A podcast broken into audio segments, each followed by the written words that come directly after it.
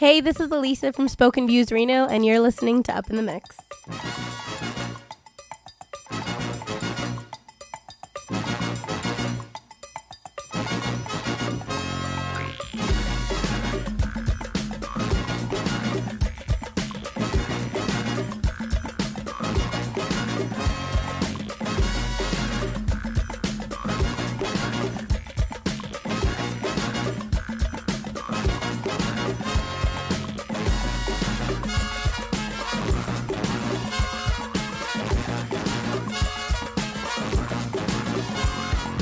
Ba, ba, ba, ba, ba. Welcome to another edition of Up in the Mix, coming to you hot from the Honeycomb Hideout. This is Sean, aka The Truth, aka The Super Nicest, aka The Nar, Mr. R, aka Not the Black Dude You Thought I Was. This is Caesar, aka De La Foto, your favorite neighborhood Mexican. Ernesto, Captain Culo, Coach, Mr. Brunch, your local, also that puppy with the dad body, the brown man in the yacht, the, what's, I'm lost already. The brown man in the yacht club. How the fuck did he get here? Yeah, El Hombre de la Gente, the habitual line crosser, the honey badger, and the fucking baby whisperer. All right. You came in hotter on that one. I liked it. It got me pumped. Take two, yeah. Gonna come in even hot before hard body karate, son. That's, Roundhouse kicks to the face. how was your week, man?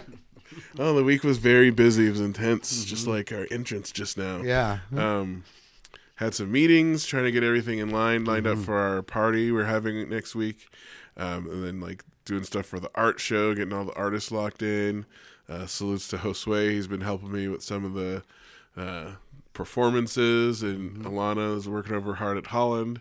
But uh, yesterday, Saturday, you know, went to the Dodge for Cause. Yeah. Check that out. Salutes to uh, Nick and Jordan, Jake For out helping there. out. Yeah, Mhm. they were refereeing, and Alex and Kevin, Coffee and Comics, were in the house, slinging their coffee, Holding up some breakfast. Mhm. Yeah, lots of people out there volunteering, and people. There was over sixty teams, so we'll get more information from them later. But uh, then I hosted the uh, Poetry Out Loud finals at the Nevada Museum of Art. So that was cool. Forty different kids from I don't know, like ten different high schools, 12 different high schools. It's crazy. Uh, intense competition. This little like sophomore from McQueen won. I couldn't even pronounce her name. I had to get like her to tell me beforehand. Um, but uh, yeah, one of my former students does a super good poem about immigration. Like killed it. Uh, Sparks High was in the house. Like a bunch of teachers I know from there were there, like cheering their students on. So it was cool, like to see because you know they're hella scared. Yeah. Like I went in beforehand, like me and Alana are like explaining the rules and telling me what's going to happen, and I'm like, look, guys, like I know you're all nervous, like don't be nervous, like take a deep breath. And I was like, remember, no one else knows how that poem's supposed to go. So if you fuck up, like don't trip Yeah. out about it. no one else gonna know. like as soon as I said fuck up, they all start laughing, you know. Because they're kids. yeah. I was like, just chill, you know, and uh, just do your best. If you mess up, like, just tell the prompter.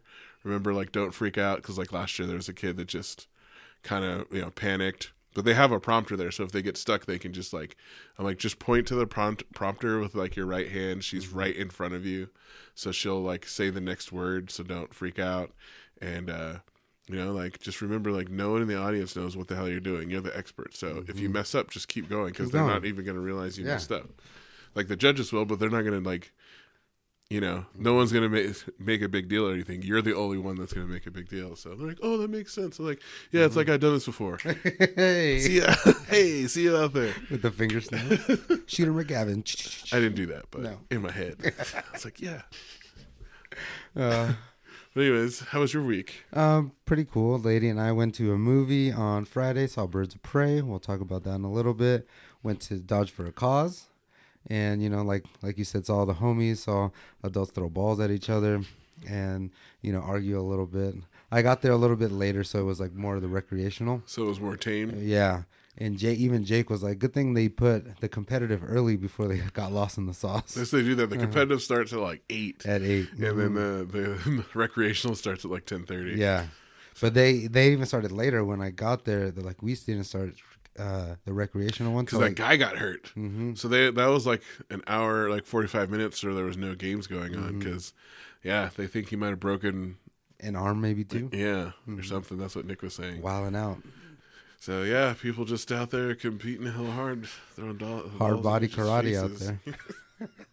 but uh, we have a special guest here, Sean. Introduce. Yes, this is m- my man's. Like I've known him a long time. Uh, we used to work together, went to uh, co- uh, college together, used to sneak into clubs together, all sorts of fun times back in the Some day. hood rat shit, allegedly, alleged shit. But uh, he's a world traveler. Has lived all over the world. He has, he's traveled as a DJ all over the place. Um, he's worked in bars on I don't even know how many continents and all sorts of crazy adventures around the world. But uh, he's right here from West Sparks, my man O'Sheezy, aka O'Shizzle. Uh, Mike O'Shea, welcome to the show. Welcome Thank to you the so much for having me, gentlemen. It's I appreciate it. It's an honor Yeah. to be here.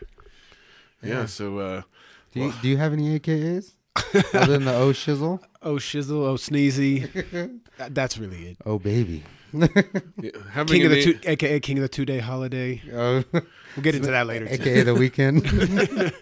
I mean, when you're named Michael, you're gonna have like everyone just called him by his last name. Mm-hmm. You know, when you're younger, because there's a million yep. Yeah. million Michaels. But- O'Shea was just what stuck, and um, kind of came to like who I s- who I ran by, just like kind of like a persona, you know. Yeah, yeah, yeah. So, uh, tell the tell the audience where you're from, a little about yourself. Uh, yeah, I am from Sparks, in the deep of no hood of Sparks. um, grew up there, went to Sparks High. I did go to UNR, as uh, Sean had said, and uh, after that, I had left to move to Vegas in 2004, and since then, it's been either all downhill or uphill, however you want to look at it. It's going going somewhere though. So it's you- went somewhere. It's definitely went a lot of places. So you were actually. born and raised, Uh-huh. born here in, in Reno. born in Reno, raised in Sparks. Yes.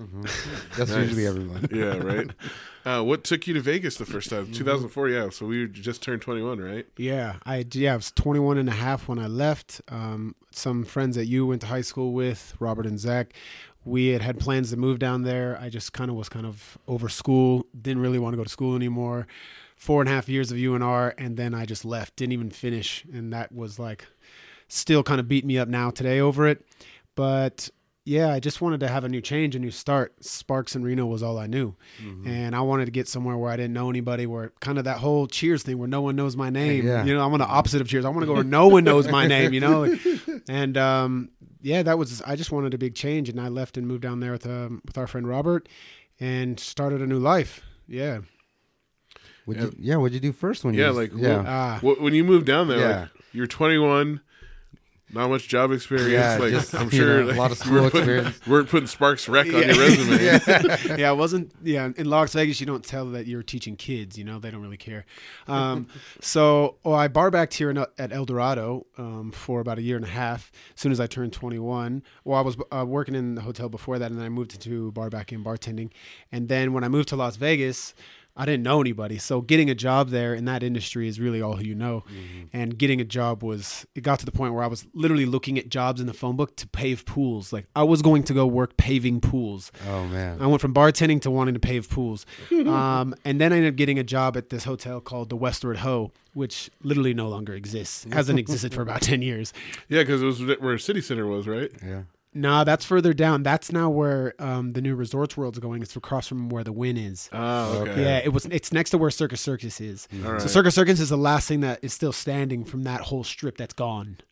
Um, yeah, and this place was just I remember going to visit C there. Like, Whoa. it was bad. Like it doesn't have hotel. Like we we think hotel and casinos. Always we think hotels that go up. This was like a Motel Six with a casino in the front.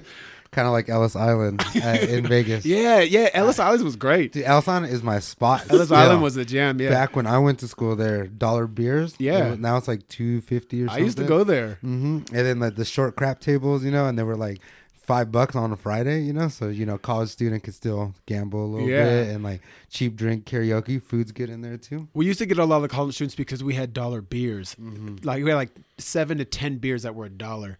Bar backing there was horrendous. oh my god!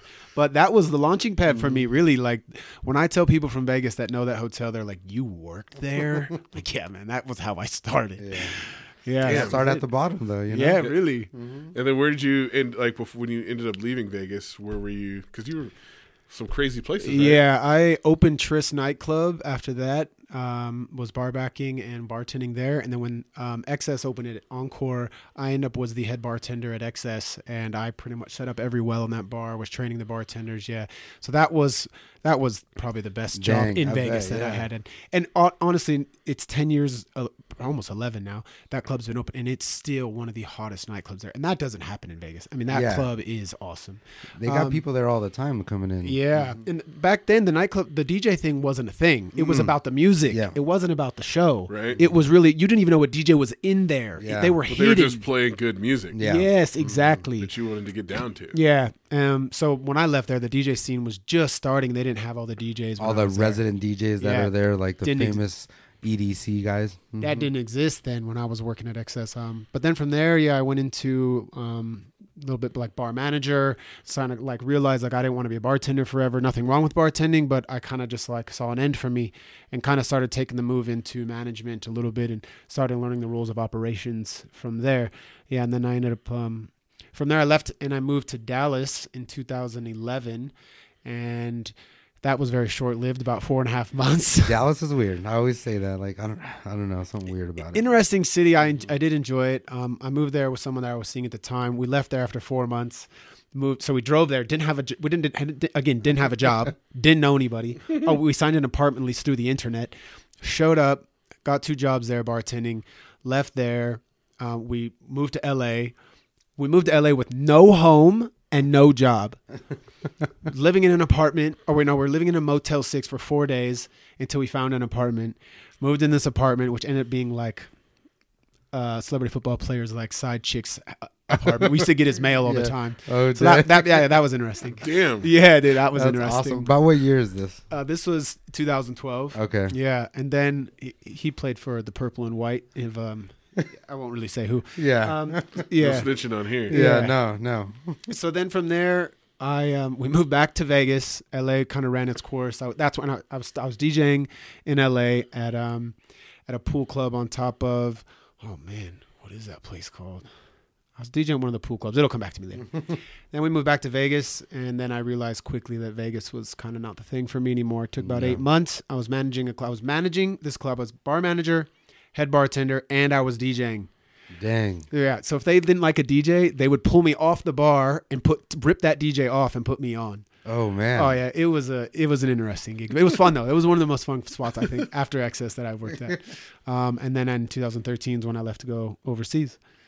Wow. Dang. That's a.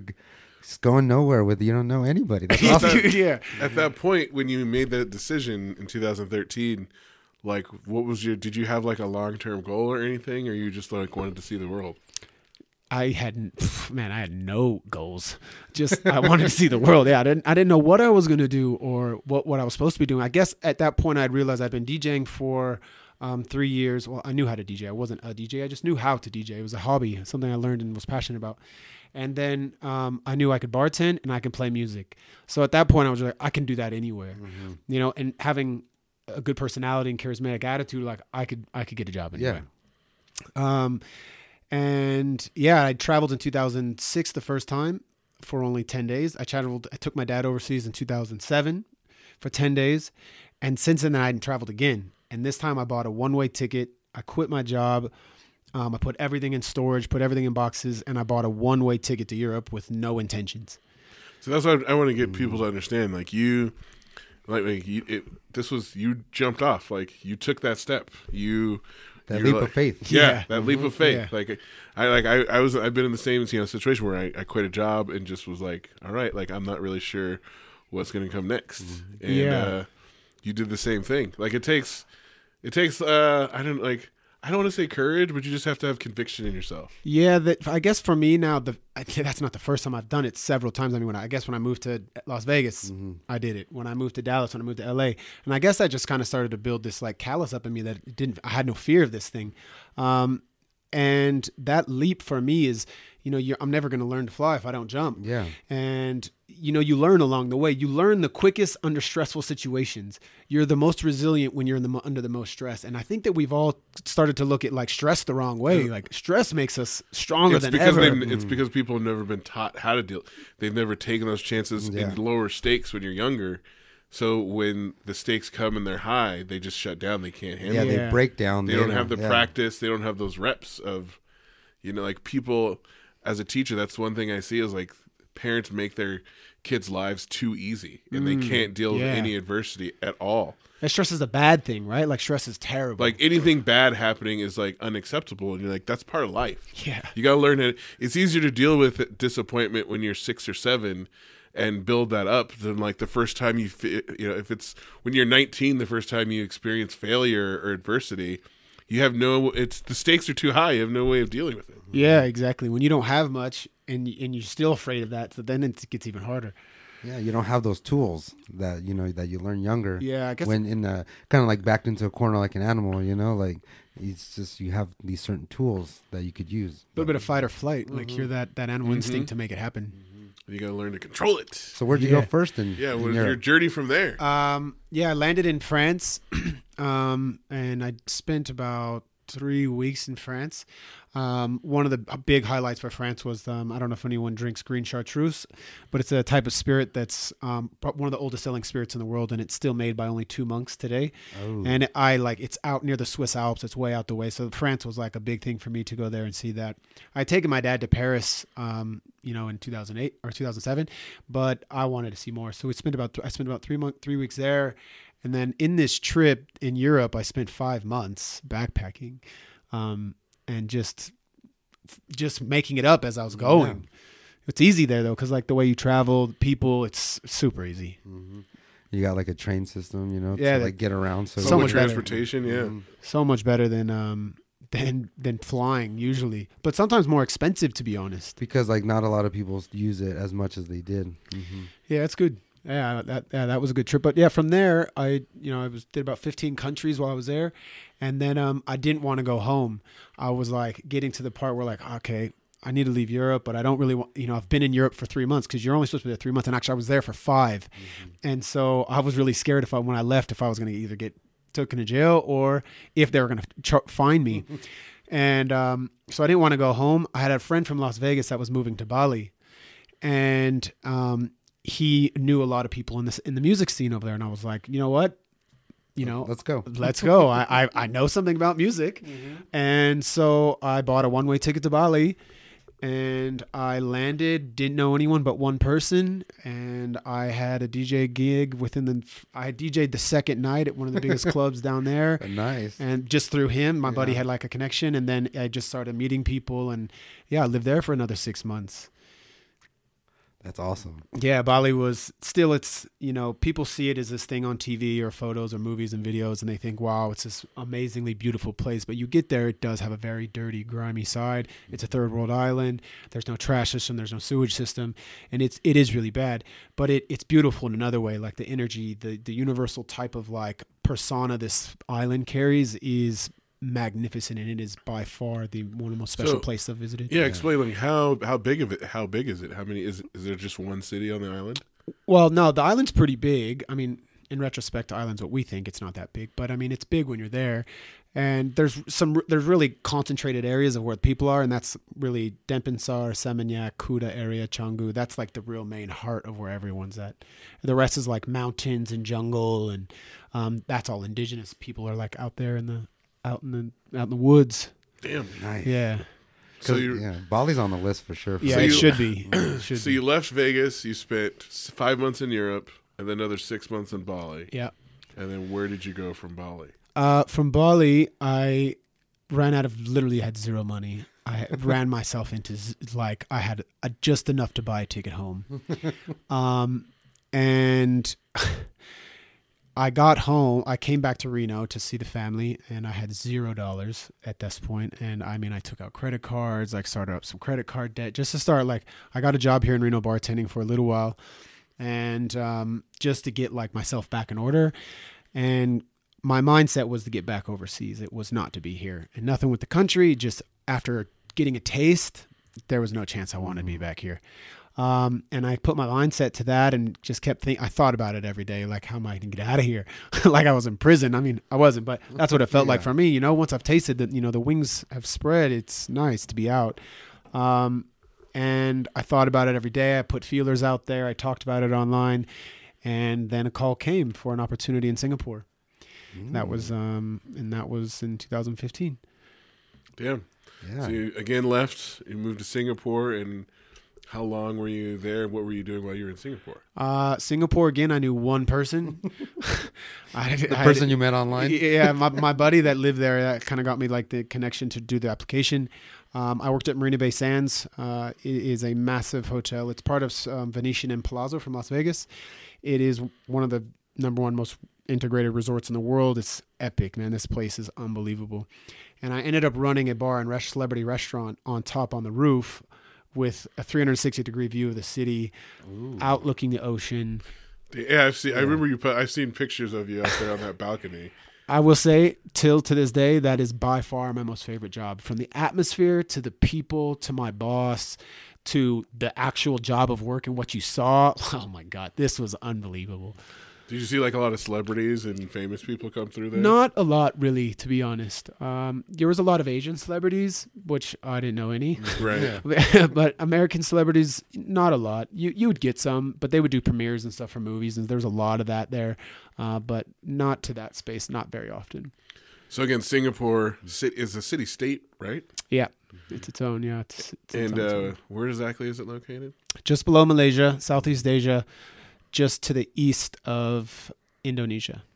And how long were you at that job there? Were- I was you at Marina Bay Sands for two and a half years, and um, that was quite amazing. Catapulted my professional life in so many different ways, and then from there, I got um, I kind of saw my course run running its to its end there, and I kind of put the feelers out again for some op- some options, and then I got a really big job over in the Philippines, which I just lived in for the last year and a half, over in the Philippines in Manila. There? Wow. Thrill, Yeah. Thrilla in Manila. Yeah, the, whi- the white thriller in Manila. Yes. yeah. So uh, how you were there for a year and a half? Yeah, a year and a half. I worked at a hotel and resort called Solaire. Um, this was a beautiful hotel, and you know you would think there's probably not nice resorts there, but it it's competes with anything in Las Vegas. Okada, which looked just like the Wynn there, they're just like Las Vegas hotels. Um, beautiful. The hotel I worked at was a Forbes. Um, Forbes 14th in the world rated hotel, Wow. and I was in charge of the entire beverage program for the entire hotel and casino, um, in charge of 17 departments. Um, so yeah, I got to train people. I got to make cocktails. I got to create events. I got to fly international bartenders in. I got to just the beverage program was mine, and that that was really something special for me. Was working with people, and actually this was where I really started taking on like mentoring people and trying to better people and train people and bring my style of service that I've learned everywhere and bring it to the people of the Philippines that have never left their country. Dude, that's Yeah. awesome. Yeah. Damn. That's so Yeah. good. Yeah. Yeah, and that when I left there in July last year. So, out of all of the places you've lived and visited, um, which place changed your perspective on life the most, or what would have the most influence on your perspective on life? Mm. Yeah, up until leaving, up until leaving the Philippines, I would say um, was Bali for me. Like it really changed my life and my perspective of life in general. Just uh, just what I got from that place, and that's just personal experiences being there. Um, you know, I have left since then and did some other things since I've left there that have changed my life profoundly. But um, up until leaving Manila, yeah, I would say Bali still is. I would frequent there probably once every other month when I lived that close. I was there all the time. Ooh, still going back. Yeah, I travel. I mean, in I I moved to Singapore in 2015. I traveled in 2016 27 times. I was on the plane all the time. yeah, like dang. that's why they call my staff called me the king of the two day holiday. If I was Yeah. off two days, I was in another country. Mhm. You couldn't you couldn't keep me. Yeah. Go, I was always going. Yeah. So, how many countries Yeah. have you been to total? Uh, I've been to 30 countries and 84 cities. Yeah, I keep track. And I've been to six continents. I'm only missing Antarctica. Time to go see some penguins. goals for goals for 2021. Yeah. Yeah. Yeah. While they're still there. Maybe Yeah. maybe penguins need a cocktail as well. you know, something cold. Dude, if I can sell a, a cocktail to a penguin, I could really get a job. Anywhere. Yes, anywhere. Um, what's the biggest difference you know you experience living outside of the country compared to you know living when you've been here in Sparks or Las Vegas or Mm. Reno? Uh, this is going to be the most easiest. It's the open mind of people. Just, um, you know, our country, only 10% of our country has a passport. Like, that's crazy to me. Yeah. Everyone outside this country has a passport. Like, you're born to have one. And so the mindset of people to go elsewhere is totally more open. Like, I don't. Yeah, there's still some some bigotry in people, but you don't really see racism. You don't really see ethnic background as or where you come from as a discriminatory. Like it's just what can you bring to the table? And conversations are a lot more open-minded and you know the discussions are more broad. And so for me the biggest profound thing was once i left was realizing what we're taught for our entire lives and kind of rammed down our throat is that we're the best. Well you get outside and you start to learn differently. Mm-hmm. and um, yeah that really opened my mind to what's out there. Damn i wasn't expecting that yeah. So let's get into what you've been doing since you left mm-hmm. the Philippines. Mm. What uh, so when you left the Philippines, what what was what did you want to do, or what what was your mindset and goal? Mm. Yeah, some big things had shifted in December of 2018 that kind of transformed the last 14 months of my life. Um, I had started to dabble in you know some indigenous South American like plant medicine that started to open me up to new realms and realities of my life. Um, and once I kind of got my first taste, I realized that working in a hotel and casino, directly giving people alcohol was not really what was in line with what I wanted anymore. Um, and so, in uh, first time I dabbled was in March. I quit my job two months later, and I bought a one way ticket to South America. Again, quit my job, left everything, and I bought a one way ticket to South America. Did you know one person or two people? One. one. Not in South America. I didn't know anyone. Oh, South America back to zero. Yeah, that was. That, that so was where'd you end up zero. in South America? What was the first um, place you went? Well, after I left um, Philippines, I went to Turkey for an entire month, which because I found out through a DNA test that I'm my mom's Turkish, and man, Turkey we are so undereducated on, man. That country is astonishing. Like the history went to Jesus's mom's house. You know that the Ark was said to Noah's Ark is said to be there. The mm. Trojan horse is still there. Um, some of the biggest Roman Empire built items are in Turkey. Oh, dang. And um, oh, epic, epic country. Uh, Göbekli which is like said to be one of the oldest civilizations ever that's just been found over 12,000 years ago people, is in Turkey. And so, like, seeing this country was astonishing. Yeah, so I spent a month there. And then um, I came back here, came back to Reno for three weeks before I left. And I started in Colombia and I spent seven weeks in Colombia. And from Colombia, I went to Peru, and I spent another six weeks there. And I was actually supposed to be traveling another three to five months beyond my three months there. Some things changed through this journey, and um, I was kind of given some information that I should have changed my alter my course, and I just didn't ask any questions, and I just listened. And things have really been quite amazing since then. Mm. Nice. So, when you got back to Reno, like how like what's what's the what's your current course now? Um, well, again, doing things that I typically normally wouldn't do. Um, I'm sleeping on my sister's floor in her apartment on a twin mattress, inflatable mattress. Um, you know, people look at my life and what it's been, and you know, it looks so glamorous and amazing. And I have had a pretty good life, not not gonna lie. But um, you know, my whole entire life, I've realized like I, I take no, ch- I take tons of chances when it comes to my personal life. Like I'm not a willing, I'm not afraid to jump off the cliff, right? Like mm-hmm. everything I do is with no fear. I do not care. But when it comes to my professional and my career life, I'm scared shitless. And I've started to realize this over the last year that I'm very fearful of taking big steps in my career and things that I actually want to do with my life. And so um, right now I'm, I'm building a business that's within the hosp- hospitality industry where I'm a leadership coach for staff and um, leadership development for management. Um, and that's for hotel and casinos and thriving businesses that could use it. And I'm also really wanting to help people mentor people through mindset work and helping them, you know, get to where their greatest self is. Like I'm on this path and I want to give people the tools that I've learned along the way that I've taken the chances to just like have no fear to learn and um, yeah, I just want to help people. I want to help people be better. I want to help people achieve their greatness. I want to help people think outside the box. And if I can help with any of that, like that's what I want to do so yeah, that's what I've been working on. Just like I grind every day. I'm I'm building this business. I like it's very humbling. I'm not gonna lie. I don't have a job. I don't have a car, and I sleep on a twin inflatable mattress in my sister's apartment. Right. So it is very humbling. But you got to start somewhere. Yeah. But this for to me, I've started to see it as like this is a real success story. Like this is what those those things that you hear on, in a book or you read in a book or you hear online. Like this is what it looks like. Uh, I've decided that this is what it looks like and I have to be willing to step forth and not listen to that money game we get into, right? That money game where we think, oh, I don't have a job and I'm not have income coming in and I'm not doing anything. Like, yeah, I don't have a monetary value paying me into my bank account, but I'm creating something. I am developing something and I'm getting paid with reaping the rewards of what I've actually been created. Hmm. Nice. So, as you looked, as you, you're sitting here, beginning of your journey, in your wildest dreams, what would be the outcome of this in your wildest dreams? You got to speak it. You got to speak it into existence Yeah, first. I before it agree. I agree. You got to see it to believe it. You got to think it. You got to feel it. Then you can live it.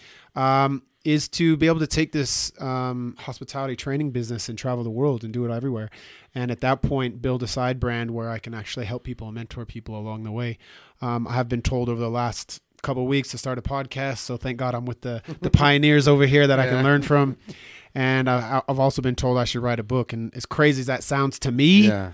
like people say you should write a book and um so now i've found some tools that i think i possibly could do that and i've got some visions now and some things i'm really going to set my sights on to go get that's a book a podcast travel the world training people and start mentoring people into their greatness Boom. We got your back, bro. yeah, i know you do appreciate Yeah. that thank you for Whatever you having me Well, I think this is a good time to to take our first break. First break, yeah. And it's my song of the week. And I did uh Who Cares? Winter came back. Or Winter is back, right? Winter came back Winter- because uh, that is what we are living right now. Right yeah now. march 1 re- snowing Yes. So listen and enjoy, guys. Salute. So check it, man. We are Who Cares from Sacramento, California, and um, Reppin' Stockton. and he's from Stockton. yeah, and we're gonna be getting it going tonight. It's gonna be real cool.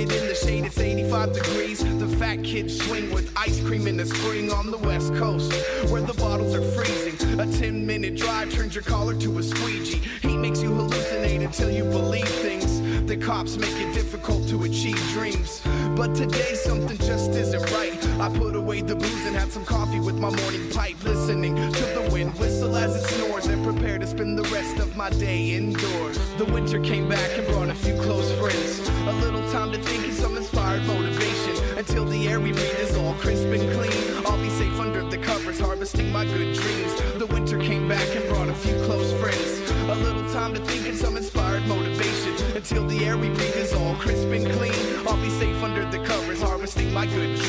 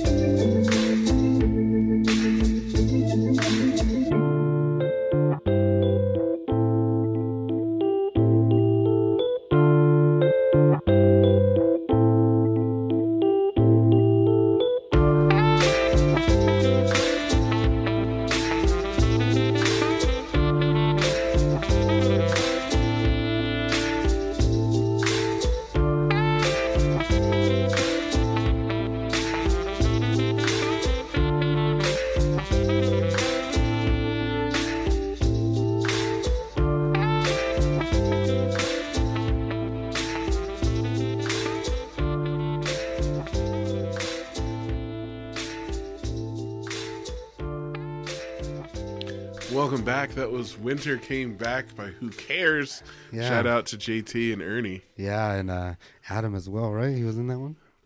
I think he was in the group by then. I don't know. I don't think It was a while ago. Winter Came Back. That's like 2006. That was a That's long time ago. That's deep. Yeah. Yeah. Well, Shout so- out to the Beachhead Deli. Like Yeah. Mm-hmm. that's where I first heard that song. Like them, their old shows they used to do up there. Yeah. DJBuddha.com. Mm-hmm.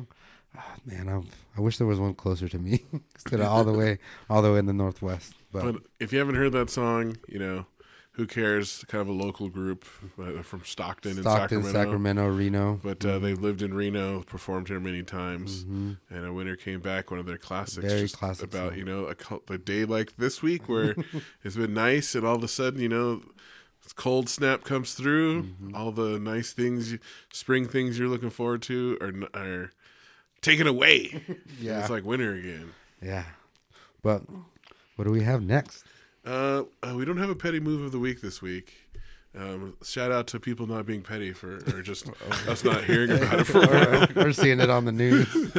But uh, movie of the week. Movie of the week. I went to the lady and I went to go see Birds of Prey, which is the Harley Quinn and the uh, another comic book. So a little spin off of Suicide Squad, and it was good. Tip of the fitted for sure. It was definitely comic booky, and it was funny, quirky, like you know, like definitely better than What's the- her name? Plays Harley Quinn again uh, from Suicide Squad. Yeah, Mar- Margot or Maggie. Margot. What is her last Maggie name? Margot, maybe I forget.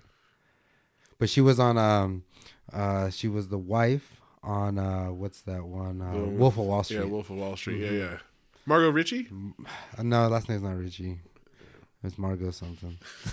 I don't know who it is. Yeah, I know who it is. I just don't know who it is. yeah, but like she, People know. she's in it. Um, the I always forget all their names. The girl on uh, remember that movie Scott Pilgrim versus the World or whatever. Yes. The girl he's trying to get, Yeah. her.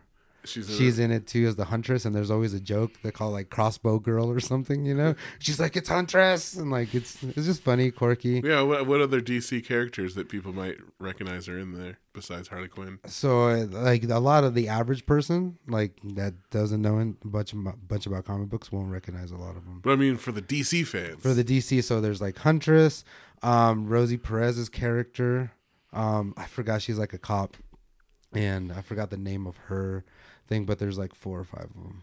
And I didn't that- realize Rosie do- Perez was in there. Yeah. hmm Nice. Salute to her and like her. I always I always think a white man can't jump, Of course. and then uh, her winning Jeopardy every time I see her. And what's the other movie she's in? Is, uh, isn't she in Do the Right Thing? Yeah, Yeah. Mm, yeah. With uh, She's she was the one dancing in the very beginning to do the right thing. Okay. As as well. all right. Uh, sweet. I have to check that out. You I haven't should- been to a movie in a while. Yeah, it's it's good. Like I said, it's quirky. Like it's not this doesn't there's like no crazy slow parts, you know, and it's just funny, quirky. It's awesome. All right. Mm-hmm. Well, uh, next up we have Caesar. World news. World News. Caesar does the does the sound. We used to have a sound effect we put in, but Caesar like That's to better. do it himself. It's way better. It's way better, actually. it's it gets it's a little different every time too. Yeah. So uh, first thing off the top, coronavirus continues to spread. Dun dun dun. Yes, and uh, first death in the U.S. out there in uh, Washington. Oh, really? I didn't even hear Mhm. about that. Yeah, like I forgot what city it was in, maybe Seattle or something. But uh, there's already like wild ass conspiracies about this. Like, Mm-hmm. first, like Trump says that it's a hoax Trump also downplayed it. downplays it like it's not a big deal, Yeah. which I kind of agree some to somewhat. But Mm-hmm. then like other people, like a bunch of right wing, Mm-hmm. like conspiracy theorists, like I read one where they were like, "Oh, this was like made by Bill Gates and George Soros and Hillary Clinton, like to wipe out the U.S. population." Yeah. Man, people are fucking stupid, bro. Yeah, no. like you've been gone for a while. yeah, God. So yeah, Yeah, like you- saying shit like that, and then there was already another one that disproven that like uh it was started off by some guy that had been fired like in this lab, and somehow he and they were like they're like no, like that happened even before like they like dis you know like Snopes disproved it really quickly like yes he did work there, but this is all a coincidence like he got like it didn't happen like. They're saying it happened like since the I'm like some of this is Yeah. old and happened way before the virus was a thing. So your conspiracy theory doesn't make sense. Mm-hmm. But uh, yeah. Then we got Trumpito saying like we're like close to a uh, vaccine, like two months away or something. That's real close. Sounds like. Yeah, and Yeah. then people are like, even people in Congress are like, don't take that into consideration. Like, it it's takes like a year to eighteen months to make something. Yeah. But what I did find And then out, there's other people who are like, the vaccine, like, is government conspiracy to take you over. Like, they just invented this virus so they can vaccine you. they're gonna put a chip in you and all kinds of shit. But I did find out that um, Welcome to America. welcome back. I did find out though that they have like a vaccine that's that could potentially in uh, Japan could potentially they they use it for like the E. coli or whatever they use it for like other stuff and it's been shown to slowly like help it out. So they're gonna do obviously more testing and stuff like well, that. and the other thing is like, you know how many people have died from just the regular flu in the United States? a lot, yeah. Over twenty thousand mm-hmm. people. It's crazy, but if you even think about like if the there's a there's a video out that shows the real numbers to put this in a real perspective and not listen to all the fear based like news. More people die of cancer every day. L- Literally, more people die of cancer every day than this virus. So it's like I wish our governments would put into action the re- this much effort to f- cure cancer. Oh, but or just like the do that. regular flu. Like, Yeah. right, like twenty thousand people have died of the regular flu, and they're worried about like three thousand that died of this. well, and and most of it's like older people that are dying. With Yeah, the, or most people that young. get it are and they're age they're are fine. old and poor and don't have mm-hmm. health care. So they end up in the hospital and die from like complications to getting this because they end up with pneumonia because they're malnourished and just yeah. Yeah, like I saw this one, like a baby had it, like a newborn baby, or like freshly kind of relatively new, got it, and like 14 days it was done. Yeah, Nothing and the thing they're saying is like not too many kids are getting it for some reason. Mm-hmm. So that's another thing that's like throwing it's like really young like babies, Yeah. but then like children, Children, like like in school and stuff. aren't really getting it. So I It's don't know. little There's so much, yeah. Mm-hmm. But the side effect, like they're saying, like China's, um, Factories, because like- all that's been shut down. Like 'Cause people are scared to go to uh, pollution has gone way down. no one's sure. driving. Like it's it's crazy. Like they Mm-hmm. show. I saw like a uh, like digital satellite image, Mm-hmm. and it's like half the country's covered with like smog and stuff, and now it's like completely clear because this has been. But they're also saying like they have like they weren't like normally they're not working at full capacity, so they're saying like once it passes to make up for the slow times, they might actually work double time. Mm-hmm. double. So like they're like net pollution wise, like they're probably going to work extra after this, so it it'll Just balance it out. anyway. Yeah, balance I have it a friend that lives over in China. She lives in um, uh, Hainan, which is the southernmost island of China. Um, and she, man, she sent me videos of like really like they send out drones with microphones. Have you seen any of that stuff? no. Oh yeah, she lives in like this little surfer village area, and um, she's a surfer. It's like what is this island's all about surfing. You would never think that in China, but um, she like they were having checkpoints. You couldn't even come in and out of this village without being checked, without thermometer checked, and they were even shutting down surfing. You couldn't even go out and surf. They were if you were out in public and didn't have a mask on, the police were telling you to put it on or they'd arrest you. And they were sending up drones with cameras to go find and look at what people are outside and to see if they didn't have cameras. And then the, the drones had microphones on them and they were screaming. They would yell at people to put their to put their mask on from up above from the drone. Yes, it was crazy. wild. Whoa, Yeah, crazy. that's intense. Yeah, I'll show you guys the videos. It's crazy. So Yeah, well, just a strong flu, flu, flu virus. so apparently we're all going to die of coronavirus, or it's not going to be a big deal at all. No, Those are yeah. the two only two possible outcomes: is we're all fucked, Yeah. or it's not a big deal at all. Yeah, zombie apocalypse. Who knows? Who knows? We shall see in the coming months because they're like it's probably going to peak in a few weeks here Yeah. in the United States. Like they're saying, like March into March. Mm-hmm. So we'll see how you know how it goes. Yeah, and it's just affecting everyone. Everyone's like really kind of scared about it, but I've already seen Mm-hmm. posts, you know, like this scare tactics. I've already seen posts like people like this is what you need to do to prepare, like blah blah Oh my blah. gosh. Like maybe it is the wor- end of the world. Like Mm-hmm. uh, you know, maybe the world's flat too. pack your Molotov cocktail, Mike. It's almost time. Yeah, there's gonna be coronavirus um, little additives that I'm gonna add into my cocktails. I know. I know. Dice is ready. Dice. yeah. Molotov cocktail time's coming soon. Okay, I'll get the machete out. Zombie time. But uh, anyways, yeah. Uh, also in world news, uh, Joseph Biden, Senator Joseph Biden, won the South Carolina primary yesterday. Uh, like dominated it. So I guess like uh, old black people like uh, old Joe, like he just goes out there and talks about Joe. Obama. Yeah. He's like, uh, Joseph Biden. Well, so with me and Obama, when I was in the Obama administration, back when Obama was president. Like that's just It's people. probably- it's probably his the only- only, I'm giving the only reason people like him is because he was Obama's vice president. Yeah, and it because it's like his only black friend probably. Yeah, he's like the cool. He's Yeah. like he's like Obama's like one racist, cool white friend. friend, Yeah. yeah. and he's living off that cred here. Like he's running. A, he's gonna be. He's trying to be president based off like Street being cred. homies with Obama. Damn. He's probably one of the only ones that know how to do the proper. He's dab. like black people. Yeah. Come on, come on. I had your man's back. He had mine. Yes. Michelle's cool too. Yeah. He just goes out there. Obama, Obama, Obama. Like. Who knows? Maybe I'll make Michelle my vice. He literally said, "Who knows? Maybe I'll make Michelle my vice president." That would Such be fucking pandering. Yeah. It makes me so mad. and the old black people out there fucking fell for it. Just eating it up. Just, like, ah, come on, come on, fam, Yeah. come on, come on. There's only one person who was getting arrested for us back in the day. yeah. That's who I'm fucking with. Yes. You can see the photos. He was out there protesting, getting arrested for black people Yes. before it was cool.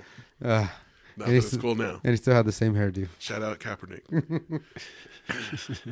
but this leads directly into we haven't had this week in racism in a mm-hmm. while. All right. but this shit has been pissing me off. Racist ass political pandering. Like whenever they talk about black people in any of the debates or anything, all they mention is fucking poverty and crime. Like it's so fucking racist. Those are the only things they talk about with black people. Mm-hmm. Whenever they talk about it's always about fucking poverty rates and fucking crime rates or like you know the stop and frisk shit. That's all they talk. Like those are the only fucking things black people care about. And chicken. Exactly. And like the the reason that like that's what's important to Yeah, black people is because like that's what they tell them. Yeah. Like they tell us like you need to be considered. Like it's all part of the brainwashing. It's the story. It's the story that they make them believe in, and that's the sad part. It's what you're taught from a kid. Do they talk about white people about meth and um, shoot and Right. shootouts or? Exactly.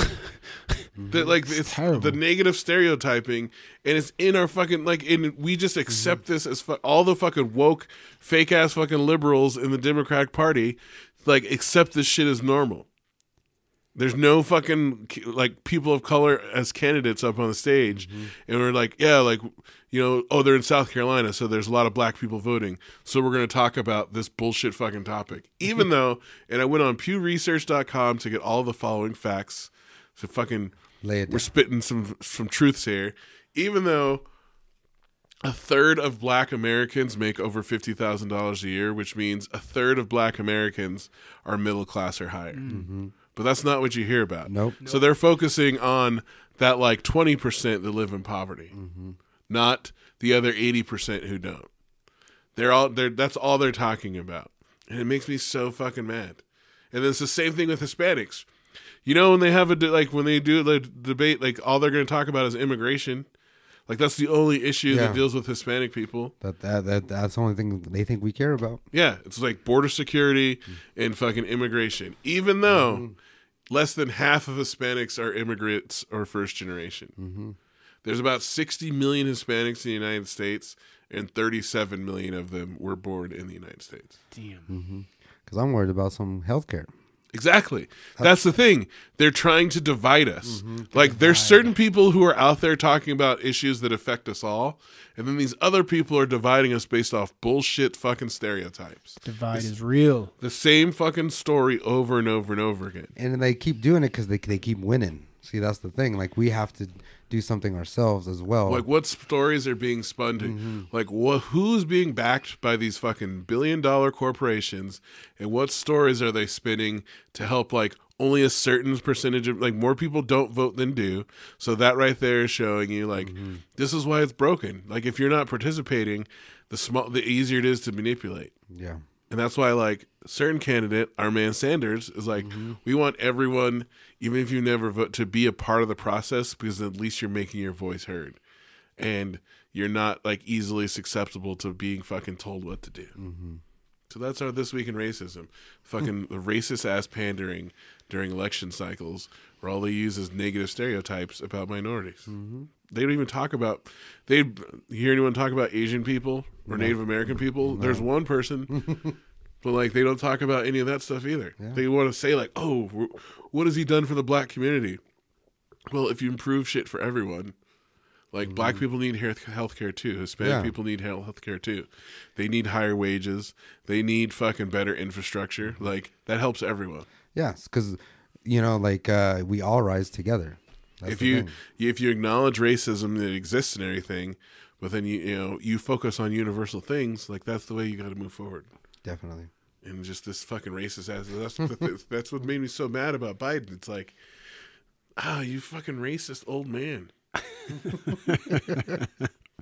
he said, he said the other like in a fucking like press conference. He was like, poor kids do just as good when given the same chance as white kids. yeah, So right, that right, that's telling you what his mentality is. He's equating poor to fucking non-white, and that's how the conversation gets framed. Such fucking bullshit. Unbelievable. Yeah. Yeah, totally believable. no, that's the world. Right? That's the world we live in. And you, you got this, you know, this Trumpito's doing the same thing, Yeah. like reaching out to the blacks, like the blacks. I, the, the blacks love me. Who's the fucking blacks? That sounds like a family Yes. in a Dave Chappelle skit. Yeah, their cousins are the whites. exactly. the blacks are a white family. Yeah, Gee. I Yeah. The blacks are a fucking English family. South African. Uh, they're racist as fuck. Yeah. Uh, Some racist shit. Uh, shit, salute to Dave Chappelle, man. Chappelle show. He, he would be having a the heyday game. right now. dude, he- if he had still had a show, Oh. how much shit he would. I don't know though. I think he's old though. Like, No, it's like it's definitely because it can't be redone again. It was like special place, special time. You know, you- like the young, the young people are the ones that they fucking Yeah. kill it now. Like Yeah. Hannibal Buress. yeah, You know, check him out. But anyways, yeah, that's that. That was this week in racism. yeah, yeah. Um, do we have? We don't have anything for the culture. Anything? Anything you, you saw this week that needs to be shared? Any new albums or Uh, Ghostface, the Supreme Clientele, turned twenty years. Nice? Twenty years old. It's like probably my top ten album. I We played it. some of it uh, last week on the on the radio show. Yeah, but yeah, it's one of my favorite albums. Twenty years old. And then um, I don't know. Been listening to a lot of Doja Cat lately. we were talking we were talking about that at Holland the other day Yeah. like because uh, i guess someone someone there i'm not gonna throw it is obsessed with her Mm-hmm. i was like oh i know yeah I know. yeah, big fans of her the lady. Oh, we were like, I was playing it in the car the other day, and she's like, "Who's this?" And I was like, "This is Doja Cat." We played like three songs off her latest album already, and then she's like, you know, then we just can't stop listening to it. now. and then allegra is allegra snow That oh, that one, mm-hmm. she had her tiny desk the tiny desk. right one. after we played her because we're fresh setters That's right. you're welcome people if you listen to the radio show You're already we, hit. we played her and then two weeks later she's on tiny desk on npr blowing up everyone's learning about her so yeah, salutes to uh, tanya because she's the one that T Money, yeah. put, put us on yeah, you know. But yeah, so I don't know. A lot of just chill. I've been listening like Summer Walker again, like you know, that's music wise. And then uh, the the Clone Wars cartoon came out on uh, Disney Plus for those of you who are Oh, the new the new season started. I gotta get it. it But they're doing it one at a time, so there's 2 Uh-huh. episodes out so far. I watched them uh, yesterday afternoon. All right, like for those of you who are in the it's a clone the Star Wars Clone Wars cartoon. Yeah. I don't know, but I am excited to see that Invisible Man. Did you see the previews for that one? Yeah, yeah. Something a little different on the scary movie stuff. But do you Oh. see the Candyman? There's the Candy new Candyman? and uh Peele is He- uh, I heard he's producing directing it. Is No, there- he's producing it. Oh, is Like, there executive a, producer, uh, and the trailer's out? Oh, I haven't seen the trailer. And then they do a little bit of a uh, "Say My Name" by Destiny's Child in the background, so it's awesome. It look it looks fucking good. I still haven't seen the last one Mm-hmm. with Lupita Nyong'o. Us, Uh, us, yeah, I haven't Dude, seen us. That was yet. fucking good too. But like the Candyman trailer is tight. Oh, I'll Jordan- have to look it up. Jordan Peele Mm. out there killing it. He then uh, the guy from Watchmen, the uh, Mr. Manhattan, he's the Candyman. Oh, So it's fucking, and it shows like a little, a little kind of like backstory ish kind of thing. Like I'm not gonna spoil anything. Watch the tr- watch Yeah, the I'll have fucking to trailer. watch the trailer. Just watch the fucking trailer. It's fucking. I'm excited, and it comes out in the summertime, which is weird. I thought maybe they would do. He knows it. what he's doing now. Yeah, He knows what he's doing now. summer blockbuster. it's good. It's it, it looks fucking good. you know, Yeah, Fucking I have to check it out one out. black people making moves. Get Yeah. more movies out there with colored people on. It's always good. Definitely, yeah. Um, have you been in, in the music or anything like I mean, with all your travels Yeah. or anything? Have you? Is Pitbull all over the place out there too? I feel he's like a crazy international Uh, uh, star. He is Actually, I do have a question. Like, have you seen like how's hip hop different? Like, you've traveled all these different places, and the hip hop influence obviously is all over Asia. Like, Yeah, how was that seeing that like from a perspective of someone who grew up with it here? Uh, I mean, people. Well, what's you see more over definitely in Asia is the scene is the EDM scene. Unfortunately, like I'm definitely an old school classic hip hop type person, R and B person. So um, that culture has become more what people enjoy. Um, but there are a lot of people that still like that. I found a lot of people. There is like this nice little culture of people that like the old school hip hop. And I tell people, I DJ, oh, what kind of music you play? And then I tell them what I like to play, and they're like, oh, what? you need a DJ? Like not many people dare play that kind of music. So there is a collection of people that do really want the music and like it. Um, but more mainstream, what you hear is yeah, that top forty EDM house stuff that you hear on the radio. Unfortunately, Well, that's what's big here. Like, that's what's yeah, people go to the music festivals to Uh, to see. yeah, Not that I Yeah. haven't done that, but you know, we know where our hearts all lie here. yeah. Def- definitely. True. Speaking of that, next break we got my song of the week by the original singing rapper. Fuck you, Drake. Fontizzle? Yes, you put some put some respect on that man, my man's name. Yes. Phonte from Little Brother. Uh-huh. Uh, great, great, great, great rapper, but also he's got a great voice. Yeah, Fontiga, uh, his other AKA. Fontigolo? Yes. If you don't know, um, has if you don't know ones. Little, I mean, we've talked about Little Brother before, so you, you check out Little Brother if you haven't. Yeah. Phonte, one half of Little Brother, and uh, the name of the, the name of the song, "Sweet You." This is this is a classic like Yeah. soul slow jam. Play this for the lady, you know, like as you guys are making dinner or something on a Friday night, or just uh, Chilling. the, Mhm. chilling, uh, set the tone. That so glass of wine. exactly. So uh, listen and enjoy. Salud.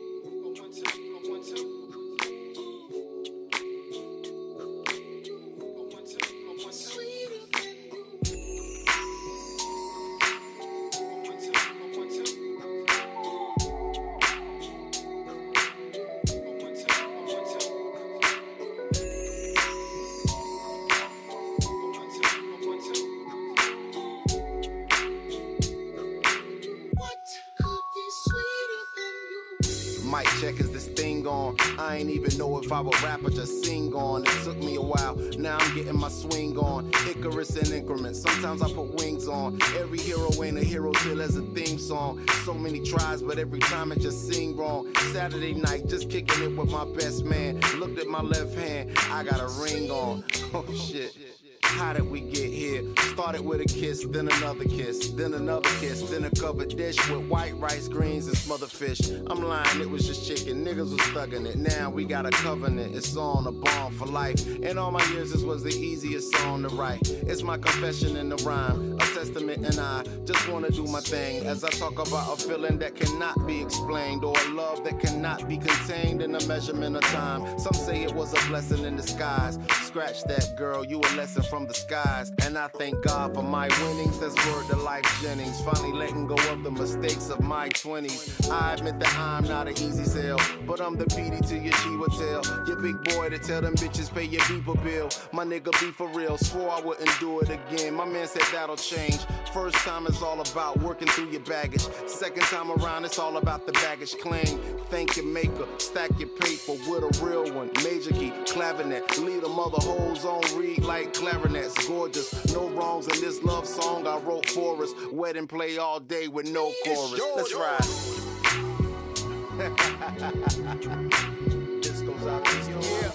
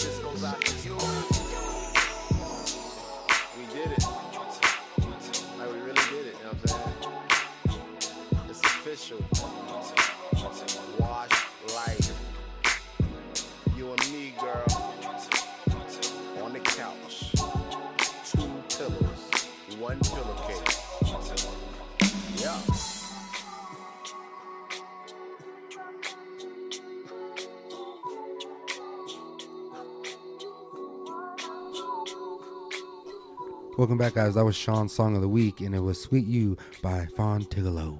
Yeah, you know, just very slow, smooth, Mm-hmm.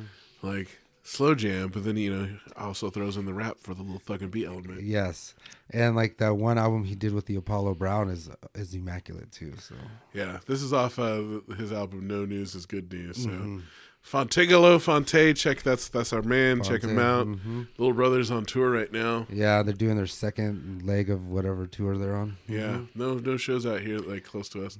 I think they're playing. They're like Uh, East Coast, Yeah, like and then nothing- I might go to Europe. They go to Europe, yeah. Nothing out west yet. Mm-hmm. But we'll have to check them out when they do come. But uh, real quick, for those listeners who don't know, can you explain what Thug and B is? So the Thug and B, it's like R and B, but just a little bit harder. So it's like when Ghostface sings like a love song, or like Fabolous and stuff like that, or Fabolous, Phonte, or you know, LL Cool J. LL like Cool J. Some of the heavyweights have done it. So if you listen, to, you know, up in the mix, our radio show, uh, we always do a little Thug and B segment. So Yes. Sweet You is definitely in A the Thug and B. a Thug and B song In that ca- genre. in that category. Yes, sir. But yeah, and it's fun because it's just like you know, it's not all about grabbing the air, you know, like those R and B guys and Shout out to all know? you '80s people who know what we're talking about. Yeah. Yes. people grabbing air in music videos. and crying a little bit, you know. But it's just sometimes that tough love too, you know, showing how you know, like even thugs need love too. So, Exactly. Mm-hmm. just 'cause- you know, just because your heart is a rock. doesn't mean you got a little soft cushy inside, you know. Exactly. Stop being fronting all the time. Yeah. you know you want some You know of you that. got feelings too. you know you want some of that good old love. The There's one the There's mic. one. that- There's an old ass one. You probably you probably have to only look it up on YouTube, but it's Fifty Cent and Destiny's Child called Thug Love. Oh yeah. That's the, that's the banger right there. For those of Fifty you- Cent does a lot of Yeah, the for those of you who don't know, like we were talking about, go listen to that song. Yes. Uh huh. Oh Ladies and gentlemen, it's for you. You know, Mm-hmm. unites us. yes. But anyways, cuffing uh, season's still in full effect. Yeah. Don't just you know the snow's just a reminder. It's still cuffing season, Still guys. Still So- cupcake season. Yeah. for you fuckboys out there who try, May. for you fuckboys out there who like made moves too soon and now you're lonely when it's cold again. Because you you know you're like oh flip flop season. I'm played out. yourself. You played yourself. Well, premature and a lot of Hustling premature things. backwards. Yeah. A lot, of, a lot of premature things. Fuckboys are isn't good. premature with a lot of things, you know. Yes. Gotta get, step your game up, you know. Mm-hmm. Gotta get your grown folk on. Yeah. Stop acting, you know. Stop just Stop fucking up, fuck boys. exactly mm-hmm. Do better. like the, the Like Killer should Mike be. song. You raised a bunch of fuckboys. Next time, do better. Yeah. yeah. Goal in life as a parent: Yeah. don't raise a fuckboy. No, it's hard though, It is. especially with the interwebs. Raising your child. Man, Intranets. yes. Limit your children's YouTube access because it Mm-hmm. is terrible, terrible influence on them. and take them on trips. Yes. Trips. Yes. Yes. That's experiences Yes. over things. Yeah, trips over toys. Exactly. So you know, except for sneakers. So you know. but anyways, I gave up Mike. habit. it's a very uh, important part of the show. It's our meandering questions Yes. Ooh. part. All right. The So, hard hitting uh, questions everybody wants to know. We have some random ones. We've got some specifically for you. We used to call them rapid fire, but that was just a blatant big ass fucking lie. Yeah. Because they're not rapid. Never. You never. can take as much time, explain them as in depth as you want, Yeah. just to uh, you know to share share your experience with the world and life with our listeners. All right. Let's get into it. All right, first Like question. this. First one. Super important stuff here. Mm-hmm. Cheeseburger or pizza? Damn. well, if I still ate meat, uh, cheeseburger. A cheeseburger. Yeah. But well, it depends on. Does, can I pick from where? Yeah. yes, that's so that's the next Ah. part. So like you're a vegetarian now. Oh. So if you were if you could have a bur- any burger, where would the one burger you'd want to have? Be? Well, I don't know great vegetarian burgers everywhere, but uh, I would have a Fatburger. A Fatburger. Yeah, In and Out's great. Don't get me wrong, but Fatburger That's that's, That's your your me is the next level. Yeah, I. I love Fatburger. So, um, in Sacramento, there's this place called Burger Patch. That I actually had like a couple weekends ago, and they do like no dairy in the cheese too, Yeah. and like super like um with their vegetables and stuff, um where they get them and how they get them, and it actually tasted pretty close to In and Out Burger. Yeah. And it was ve- uh, Cool. vegetarian. And vegetarian, Oh, no, and like interesting. Vegan, too? Vegan, no dairy, Wow. and because like we, we were coming back from San Francisco, and we tried to go eat at a bunch of places on a Sunday, and they were all full. So I was like, oh, this place Burger Patch, like I'm not scared of vegetables and shit, you know. So you know, I don't know why, I don't know why, I don't know why people like you know Brian who doesn't want to eat like a vegetarian or vegan burrito. Shots fired. Yes. Just Because I get mad, I get mad at him. I'm like, it tastes fucking awesome. He's like, there's no meat. It's not the same, man, but it still fucking tastes good, Yeah, motherfucker. it doesn't matter. It tastes good. Yeah. Yeah. The con again, the story we tell ourselves that we need meat. Yeah, don't get me wrong. I have nothing against meat. I just Mm-hmm. started five months ago, and I thought I, I thought I was gonna die trying. to be honest, and I've have not craved meat since I started. To be honest, I, I- I do not crave it. Like my body doesn't say I need it. It's it's how you eat and what you eat. Yeah, Mm-hmm. Yeah. it's the story we I've tell been ourselves. replacing meat like in certain things, and like yeah, you don't miss it. It's just convenient. Yeah, it is, and it's easier to get the protein. To me, it's, I just have to eat more. I still love the gym. Yeah. Um, I still love to lift heavy weights. Like I haven't lost weight really. Mm. I mean, I lost weight in the Amazon, but I didn't lose weight from vegetarian eating vegetarian. It's just No, like the home. so much better. The Sa- homie Shout out Nick. Nick. He's a bodybuilder and, And he's, he's vegan. Yeah, you can. and he is yoked. and he's like, yo, I get to eat more shit. Like, that's yeah, the I can thing. eat way more. Mm-hmm. I can eat way more. and your don't body feel process, like- yeah, your body processes it my, better. My body's so much happier with me mm-hmm. since I've started. Like you can feel the difference. No, difference. and like the lady and I, have just been cooking home at more. Like we still eat meat and stuff, but just like a little Yeah. bit cleaner. And like one time, I went to like Burger King, and like I was like, Oh. I was like, yo, I, I was like, it's late. I'm not gonna cook dinner. I'm tired. Half you know? a burger in. Dude, I ate the whole thing. I think because I was so hungry, I didn't eat all day, and I ate half of hers too. And I was just like, shut the fuck down. I was like, yeah, that's and I was like, I can't do I was telling you like last month, like hadn't eaten fast food in forever, had some, It and fucked was it up. super sick the next day. Yeah. So that's why, like lately, we just been sticking to like Chipotle. You know, like it's still good, fast, yeah. still fast food, But food, better. but It's better. healthier, Yeah, yeah, like a. Like I, I, Mm-hmm. I was telling like one of my students, I'm like, yeah, like you know, I try and eat all organic food, like no chemicals, nothing Mm. processed. And she was like, "Ew, that sounds disgusting." I'm like, "No, It's no way chemicals. better. Sounds Yeah. gross. It's way better." Those I'm like, no just chemicals. Sound Yeah. terrible. Simple things like Yeah. even like toothpaste and Mm-hmm. deodorant and shampoo and soap, just going like with natural stuff and not. your body feels better, Oh, and yeah, like for as, sure. especially as we're older now. Well, and you like don't notice it until you go back to the other. Yes, things. exactly. What I've told, what I've like, when I help trying people understand is, I get a lot of the, oh, I could never, oh, I could never. Yeah, well, just your willpower doesn't meet your desire. it's you don't just have a strong enough willpower for your desire. Yeah, and it's and it's easier, right?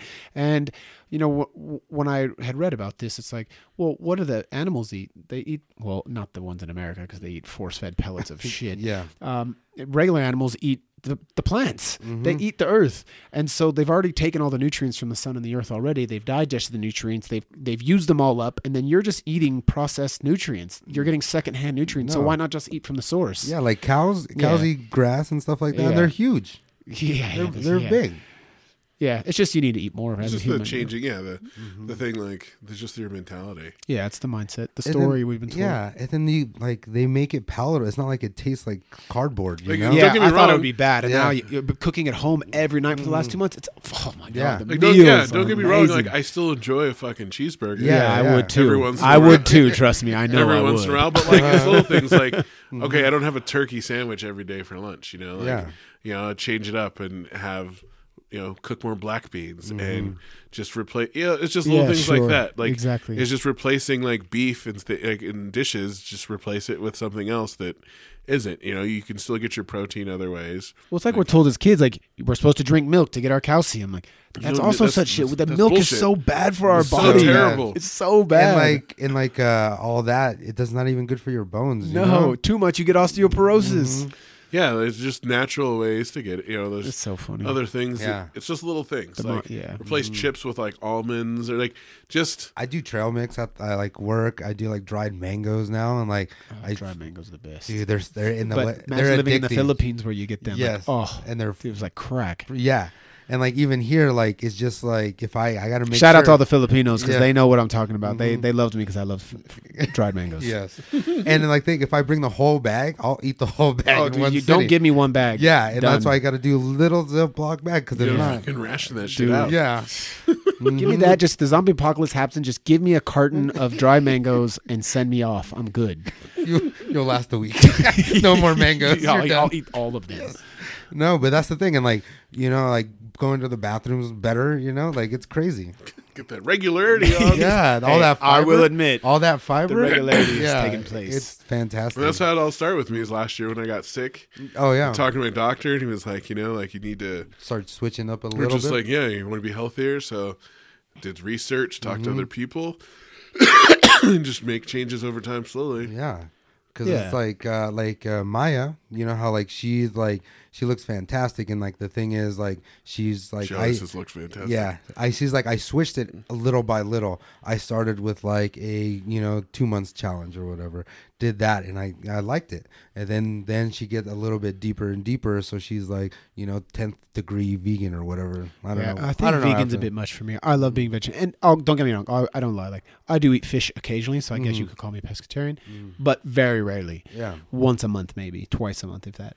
Mm-hmm. Yeah, it's just all you know, what we put in, and, and like again, it's self love. Love yourself. Like love what you're putting mm-hmm. in this system, Yeah. man. This avatar is a special unit we got. This sleeve. Take care of this like- thing. The and there's- spacesuit, the meat out- wagon, like, it's the easy. meat Like, wagon. you just got Meat to. wagon. It takes a second to like mm-hmm. change the product you buy. yeah, Yeah. Like shout out to Vinny last week, you know, talking about Mm-hmm. like he was making all of his products and he was like, it took a long time for us to make them all natural without chemicals, but he's like, it's worth it. Like, Yeah. We want.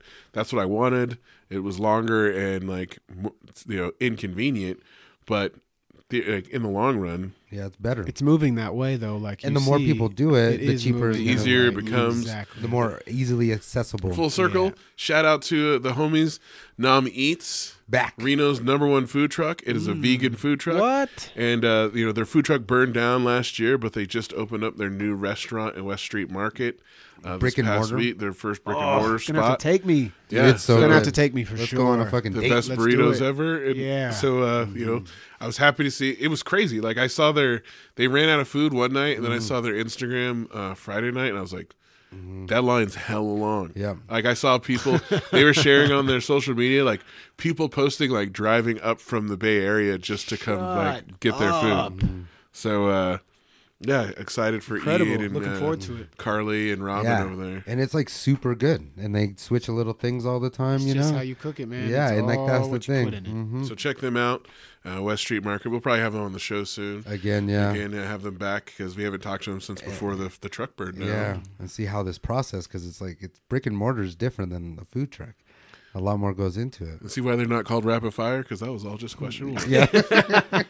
do we want to do question two, even though he kind of already said it? Um, we can change it up. Actually, yeah, like Or like, I'll change it up.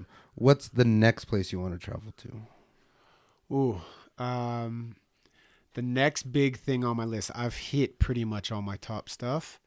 Um, would be Tibet, Nepal. Tibet, Nepal.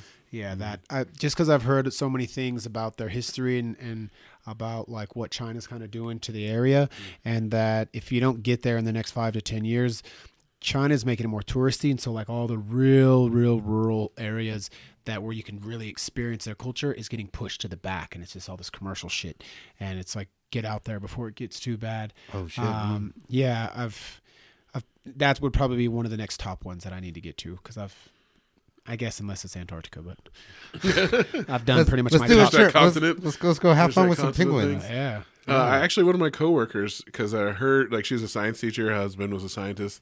They had actually been to Antarctica. They'd been to all seven continents. Oh dang! it's hard to get there. I mean, you can Yeah. get there; it's just expensive. Yeah, super, super- expensive. But it was like something they wanted to do, so Yeah. they saved up for a Did couple they years. did they get to go on the continent or just boat by? They took a boat and then they like, I, f- I- they like went, like, uh, like you like go ashore, So yeah, that would be cool to walk on it if you could at least get there. you like know? on like around the tip. I forgot which little Yeah. archipelago, whatever. Yeah. interesting. Write your name in the snow a Would little love to. bit. Yeah, Take a picture. with, with a penguin. yeah. Oh no, no, you don't want to. Oh. You don't want to touch hurt 'em. him. You don't want to hurt touch him. 'em. That's how you. I thought you. That's how you get the, another that's the coronavirus. next penguin flu going. Patient zero. Oh shit. Oh shit. they just leave me there. yeah, that's what we're gonna call it. The oh shit virus. The oh shit virus. All that works. Yeah. Next question: Where would you live in the world if you could, like, if money was no object and you could live wherever you wanted? Where would you live? Hmm. Jeez, that's a deep question. Um, money was no object. Uh, there is a nice project in mind that um, me and my best friend, my brother over in Bali, want to do as a project in the jungle of Bali, which we get to help people through uh, in, indigenous like medicine and, and retreats and mindful work and hold a space for like artists to come and record music and um, if I if money was no no object and I could do it right now, that's what I'd do. I would move to Bali. I would we would open we'd buy space in the jungle. We would build this like total retreat space for people to come and come and stay. Yeah, that would be my number one if I could do that right now. Okay. Nice. Looks like Bali's the place. It's on the list. We'll see what. Yeah. Um, let me see. Craziest thing you've ever experienced while you were traveling, other than being broken, knowing nobody. Oh man, man, there's been you know, especially like working at those like casinos and like Or just yeah, your experiences in the jungles, Mm-hmm. South America. the jungle. The jungle definitely set some high expectations. Like so, out of my three months in South America, I spent a month actually in the jungle, like in the Amazon. Do you see the predator? No, he was, he didn't show up. Oh, unfortunately, um, I s- yeah, unfortunately he didn't. I was, searching for Unfortunately? that. with- Unfortunately, Either one, yeah. I, I'm not really sure. Again, I don't know which one it is. If, it's- if I'm fortunate or unfortunate. Um, but yeah, I spent two weeks in the jungle of Colombia, in the Amazon area of Colombia, and I spent two weeks in the jungle of Peru. Um, I would say um, probably one of the coolest things I've ever seen is when I was in the Amazon in Peru. Have you you've seen Avatar? yeah, You know the in the movie the the tree that has the leaves that glow at night. yeah. That's real. What? There's only like ten trees in the world. That does that? That's real. Yeah. damn. Uh, yeah, I thought that was all fake. That movie's about a bunch of real shit. If you really know what's going on, it's pretty deep. Um, so I would say out of the, I mean, I've seen the Great Wall of China, I've seen the pyramids, which were two of my number ones. I've seen Machu Picchu, but man, seeing this tree that like had life, and if you take those leaves away from the tree, they, don't- stop glowing. But Oh, if you really? bring them back to the tree, they'll glow again. That's how much energy comes from this tree. Yeah, it's pretty powerful shit. Did you camp out there and just take in No, because it's in the in middle of the jungle. Like it's pitch black. Like I couldn't even see my hand in front of my face. Oh, dang. Mm-hmm. When you go, you bring out lights, and s indigenous tribes take you out, and they come out with a machete in case there's a panther or an anaconda, and they they watch the area, and then they leave you with the tree to you know see the tree. Um, but when you're there, you can't see anything. Like it's pitch black.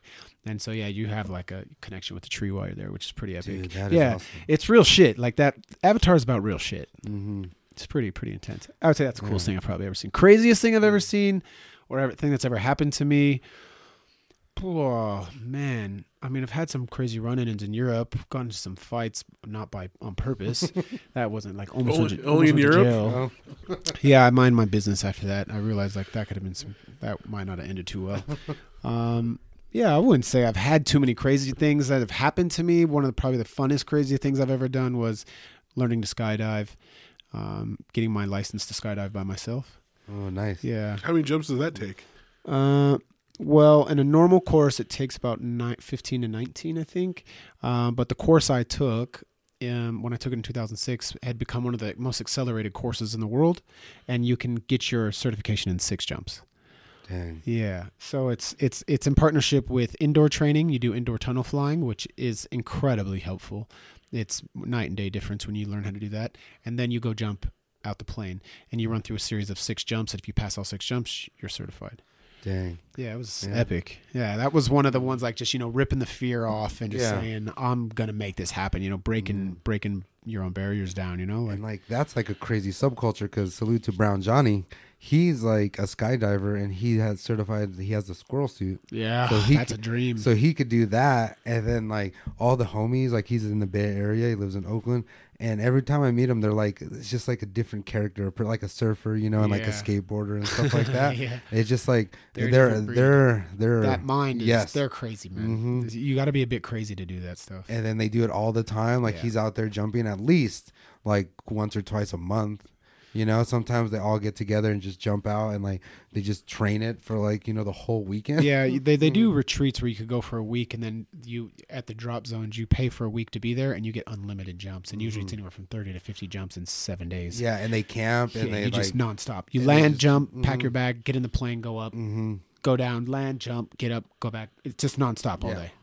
and they It's just got cool these shit. planes all like and there's just Yeah. people like he show he has a GoPro now, so like um he's Post just all the videos. yeah. Oh, it's epic. hmm And I was Oh, like, I yo, would love to do that. yes, and Brown Johnny is a little off. you, you got to be to do that to jump Yeah. out of a perfectly good airplane. Yeah, you Uh, gotta numerous off. times. Yeah. Um, what's the number one misconception about the world that people from the U.S. have, or just like what's the number one misconception about be, uh, like the rest of the world compared to the U.S. that people here have? Um, well, I hated the biggest one for me was like it's scary, right? Like it's scary out there. When I right when I got landed from Turkey, I was like in the states. I was we were coming through immigration. This guy was like we were chatting, and I told him I just spent a month in Turkey, and he's like, "Wasn't it scary? Weren't you scared to be there alone? Like it's scary." And I was like. People are actually amazingly nice. I don't know what you're talking about. I think that one of the biggest is that we're told it's so scary. It's not. It's actually less scary than being here. Way less scary. Um, I would say Um, they don't do they don't do uh, school shooting safety drills in their schools. sure don't. Sure don't. Yeah. Just That's instilling people with terror from fucking from a kid's five age. years old. Exactly. That's the thing. Is like, you know, it's it's scarier to be here. You can't even go to the movies. Can't go to a theater. Can't you know? You can't send your kids to school. Where, but here we're told it's scary out there. Which it's so you know the divide. The divide is unbelievable. Yeah, and like like you said, like people don't travel because of that. Yeah, and and then, mm-hmm. and then and then when you, the the few that start to travel, people outside the world again. This goes back to your question: is that people Americans are untraveled and mm-hmm. undereducated, mm-hmm. and there that's what people view the Americans as because that's really what we put off. Yeah. And that's also the truth though. Like It is. and mm-hmm. our country is very low in education, and mm-hmm. people in the world know this, mm-hmm. and so that is the conception of Americans. no, it's crazy because you go and like, oh, you're like you're from America, really? You know, and they kind of because like They're surprised when you're not stupid. yeah, that you're traveled. yeah, and like open like talk like we talk about everything, you know, and like I just randomly meet people. Like that's my favorite to like sit at a bar and then like Chat pick up a conversation with people. Like when I went to London. Um, the first question they would always ask is like, "How do you feel about, About your Trump. prayer?" Yeah, That's all I got too Yeah, for eh. t- three years. What's up with your boy Trump? Yeah, That's all I get all the time. And that's What's up they- with your boy as, Trump? As soon as you say "fuck that," fuck that guy, they're like, "All right, we could talk to you," you know. and then it was like it's crazy. It was like his dad and him, you know, and we just had this awesome conversation after the football game, and it was tight. yeah, once and- you can get past the exterior, once they realize like, okay, you're not they don't you're not what they expect. Yeah. Then it's much different. Just like mm. when you start to travel and you realize it's not what they've told me it's going to be, then Americans go, dude, it's mm-hmm. all bullshit. Yeah. It's vice versa. You know, it goes. It's almost both like the system is designed to keep us ignorant and weird, closed-minded. right? weird, It's like they don't want you to know, like, be free thinkers. Mm-hmm. weird, So funny. so weird. So funny. Uh-huh. It's like almost on purpose. Yes. Huh, interesting. Almost on purpose. It's almost literally Skynet like save us. Uh, not the Skynet from China though. no, not Skynet from China. No. That one, face detection and all kinds of things. Uh, let's see. What's the next one? It's the last one. Last one. The if you had a choice of dinner with three people, dead or alive, who would they be? Oh, dude, that is a big, big question. Dig deep here, son. You probably already had dinner with the predator in the Amazon. You just So it- didn't know it. Cross that one off. Yeah. Watching you. um, all right, three people dinner. Um, and not to like try and kiss ass here, but because of where I'm going with the movement I want to do and like how I want to influence people, like sitting with MLK would be pretty powerful. Mm. You know, just to understand like his mindset, man, that dude had was fearless. Yeah. It's not about race; it's about what this dude did, and like to step out of his comfort zone and like possibly no one will join you. It's possible, Yeah. um, and no one might believe you. And they killed him when he stopped talking about race and started focusing on everyone. Yes. yeah, And then, they, then he died. Mhm. When he started talking about bringing everyone together and, and connecting the dots, all of a sudden right. That's what He got usually what happens. Something something fishy you're like, oh shit, oh shit. People are starting to follow him and bringing everyone together. We don't want that. Yeah, that would be definitely because where I'm trying to go, like to understand my journey. That would be one person. I already know who my last is, so let me try and think of my second. Um, man, that's a deep question. I don't think about shit like that. I'm trying to think out where I can go when I don't know anybody. Yeah. Um, man. All right. For I'll say my sec, my last one, then I'll try and get back to it. Would be my father. Um, I lost my dad in 2017, and like realizing my life now and what I've done with my life and how my life's Your went. perspective. It's put into perspective how much of a role model he actually was for me, even though he never traveled, other than when I took him. Mm-hmm. Like what I, how my life is set up internally is who he was as a human, and I'm just so thankful. I wish I, I never got to thank him for that. You know, like take for granted those times that we have the people around, and then you don't realize Give until them they're flowers gone. while they're here. Man, actually, I'm going to be doing one of my videos soon about that, about thanking your role models. And um, I just, you know, I wish I could think, sit down, and talk, chat with him. Just one more, just let me get one chat with this man. Yeah. You know, he's epic. Um, and you know, actually, would be pretty cool to meet, which I never got to meet, was his dad because he was an immigrant from Ireland and moved to the states. And I would really love to get to chat with him because I don't know much about him at all. And he was a business owner. He owned a business. Um, he did have seven kids. Um, he lived in two countries. And yeah, I would love to know more about this guy. I don't Nice. really, yeah, I don't know anything about him really. Awesome. Yeah. I feel like someone else didn't Vinny say the same thing? Something like that. Yeah. Like Some he, re- said his, he said his great his, his great grandfather or something just to learn Mhm. more about his family and yeah his stuff. family Yeah. same Mhm. same people on that Yeah. same energy. Two, Yeah. per- two personal, one business. Yeah. Yeah. That's awesome. Well, you made it through. Ah, Congratulations. Thank you, gentlemen. Yeah. I You appreciate completed Made the it the- meandering questions Yeah. section of the show and you won. Mhm. So good job. I appreciate Yeah. it. That was fun. mm-hmm. Put me on the spot. Do we have a, we don't have a fuckboy of the week this week? Uh, Can you think of anything off the top of your head? no. I couldn't. I didn't see anything. that- Trump? I mean, he could. He's our all-time. All He- time, He, could yeah. always get it, but Uh-huh. yeah. I, I, I didn't see anything Mhm. this week. Uh, hero of the week this week. Hero. I didn't. I didn't see anything.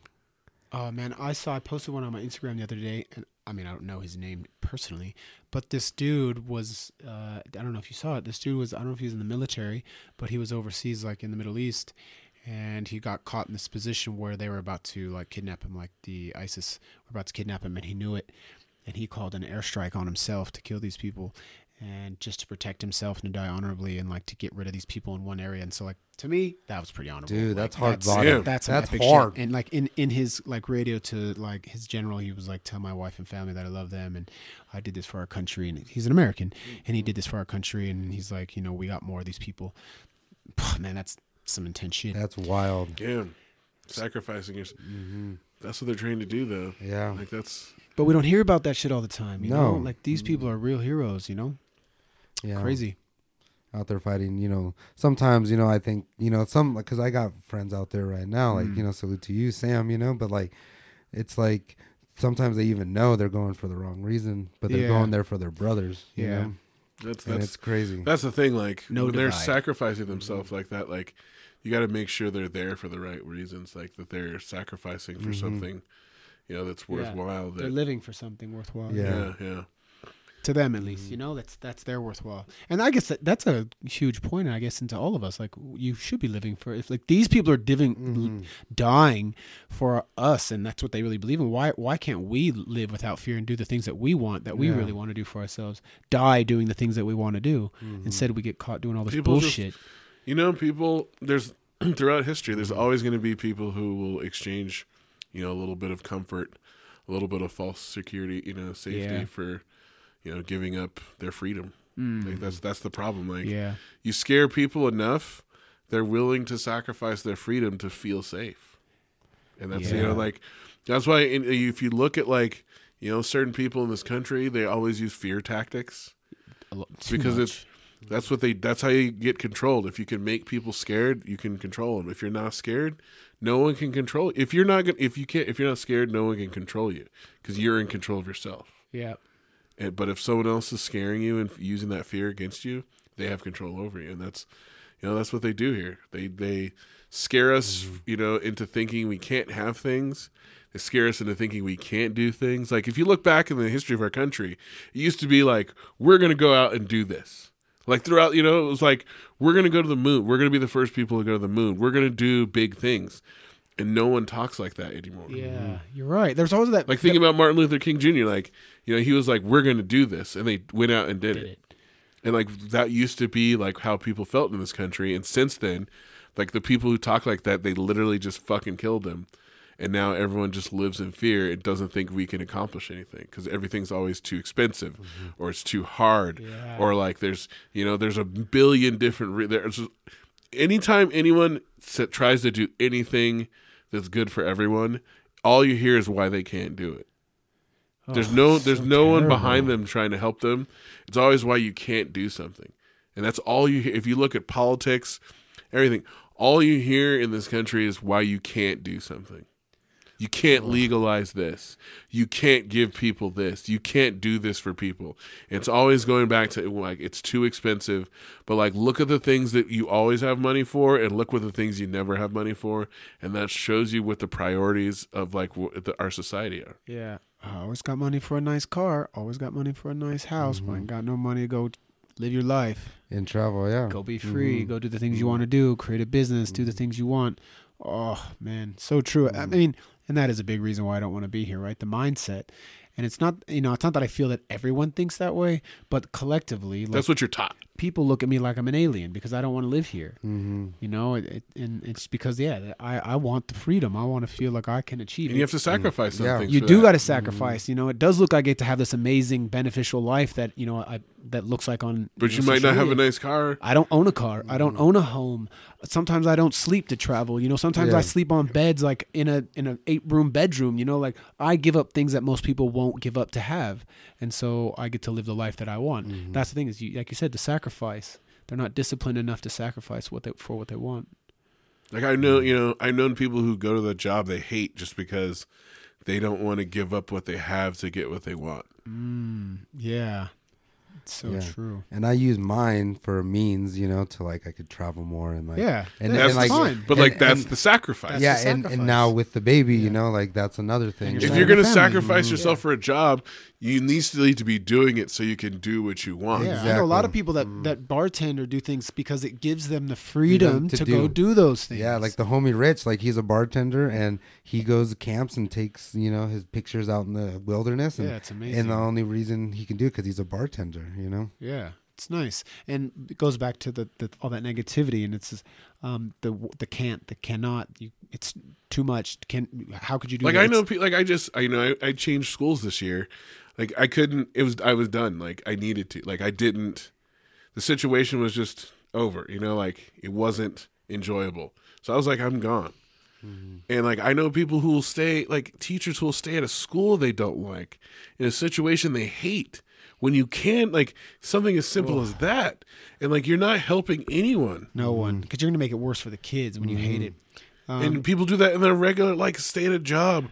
Like you could find another job, stay in a relationship. Mm-hmm. stay in a, rel- Yeah. exactly. stay in a rela- yeah, That's the thing. People will say, like just out of convenience and themselves, lazy, yeah, like exactly. intellectual laziness.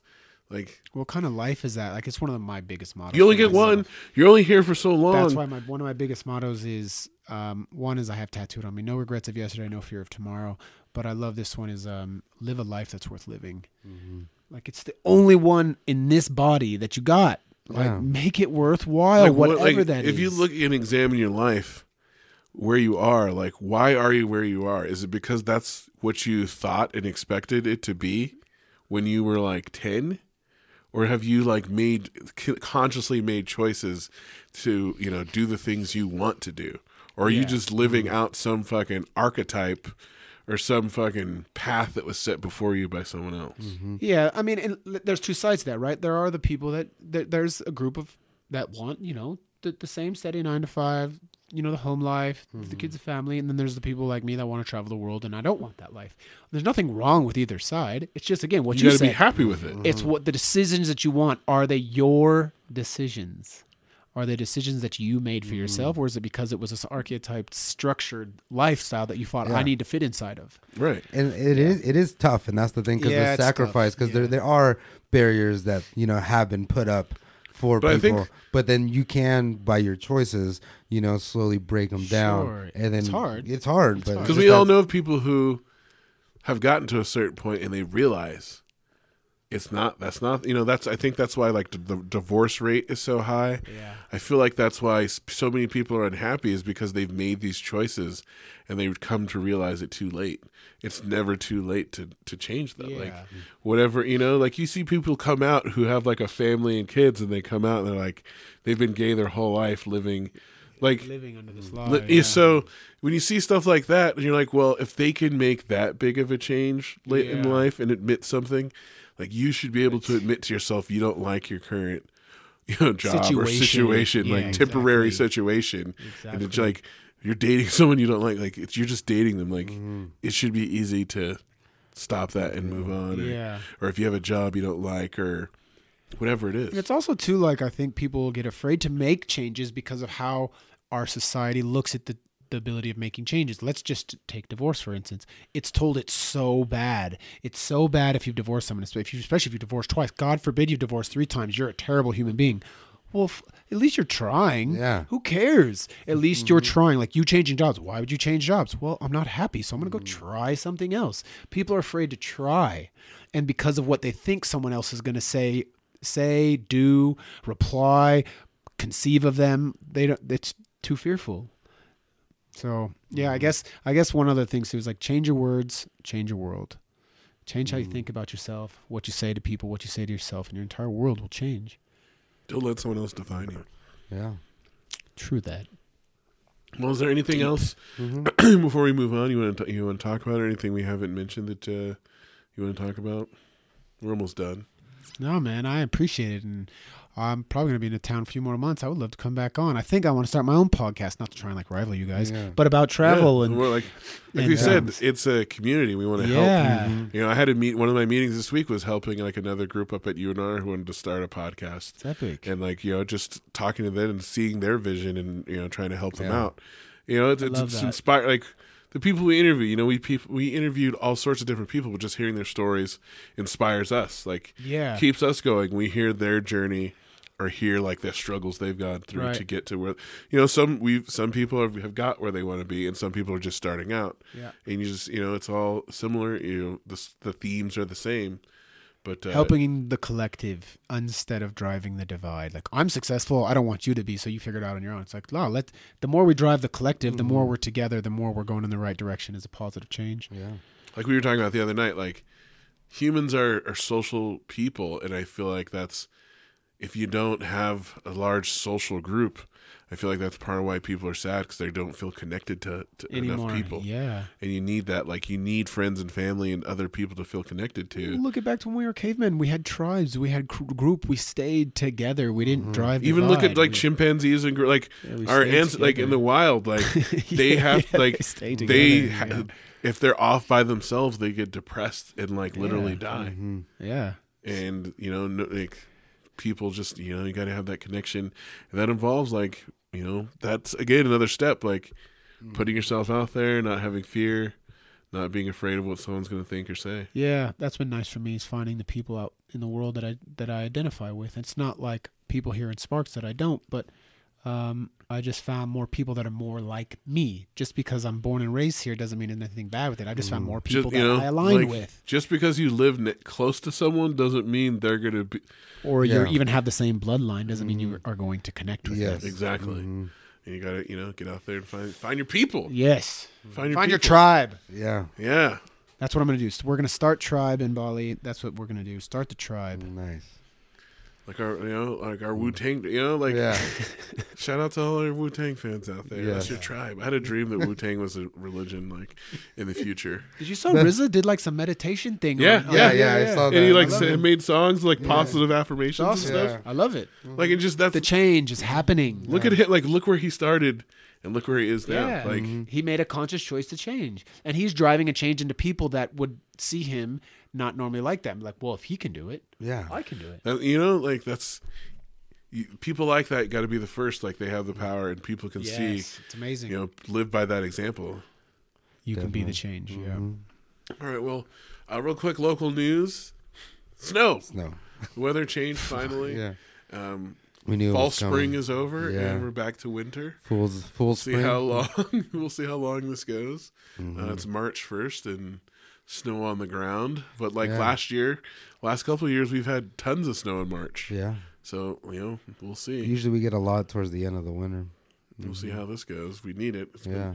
drought. And then uh, Dodge for a Cause, as we said, was this past weekend. Uh, Yeah, they're probably on the news too. yeah, they were on the news. Um, Ashley posted today that uh, she'll share the final results, but I know they had already, just from registration alone, because there's over 60 teams, just before the day of, they'd already raised $20,000 almost. Yeah. Amazing. So, uh, you know, that's a large chunk, and that's not including all the raffles and all the money that was, uh, you know, spent and donated Yeah. yesterday at the event. So, And then salute to them and the baby. yeah, and, you know, Mm-hmm.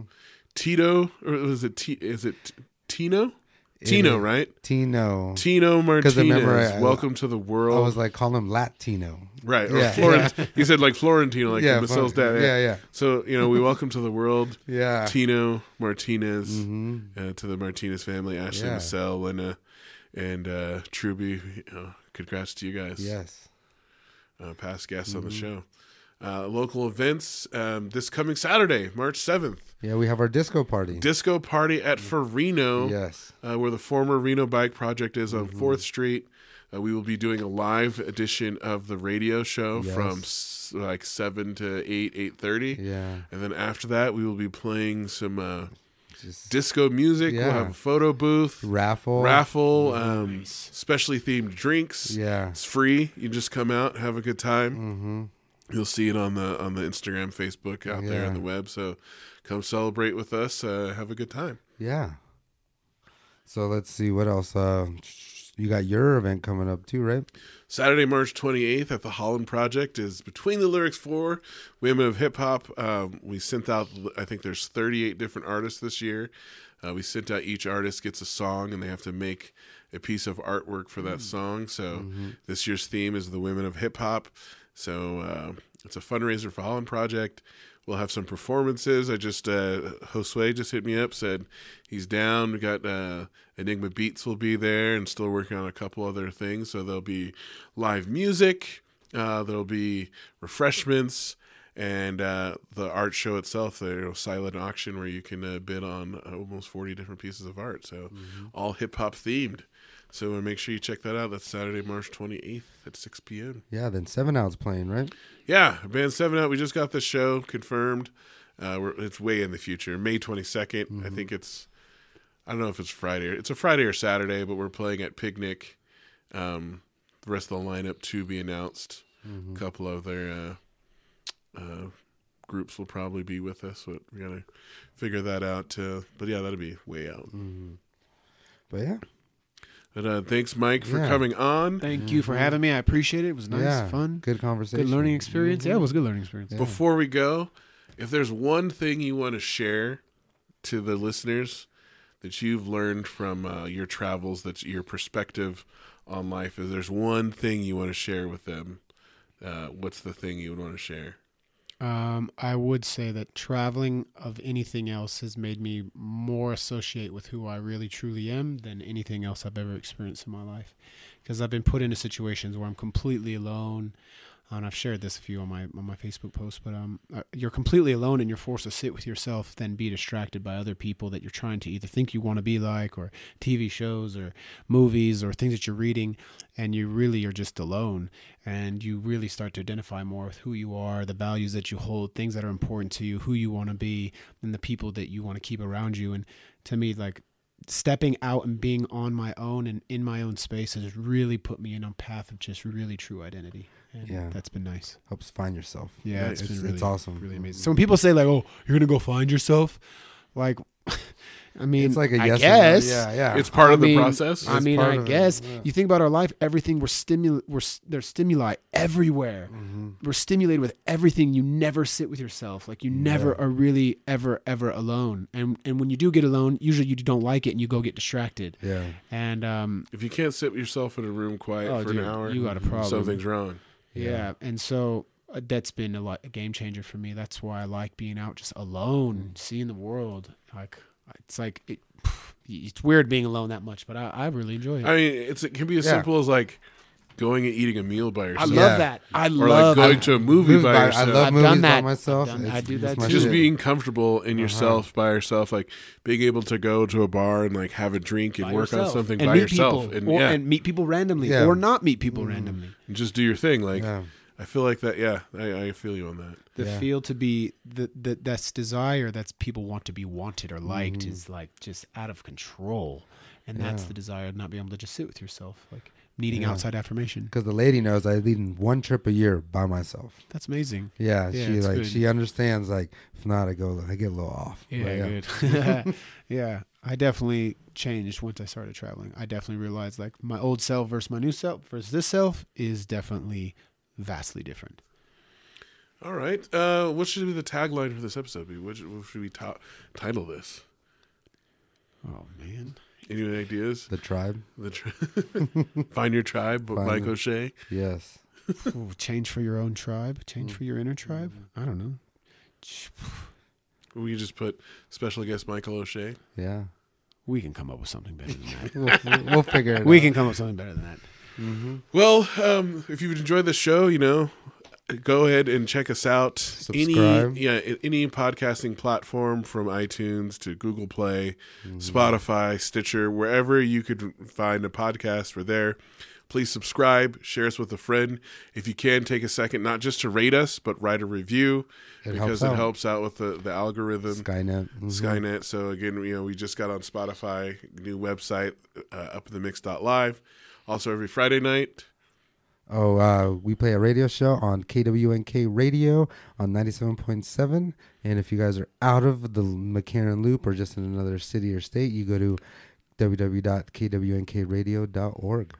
And you can stream us live Mm-hmm. every Friday night from 9 to 11 where we play nothing but the best of hip hop. Giving you what you need, not what you want. Exactly. Mm-hmm. Also, uh, we're on uh, on Saturdays from 1 to 3 too. Mm-hmm. They play the encore of the episode. So uh, we got that every week. And yeah, YouTube coming soon. Exactly. So, uh, you know, uh, check us out, give us a like, a follow, and uh, spread the word.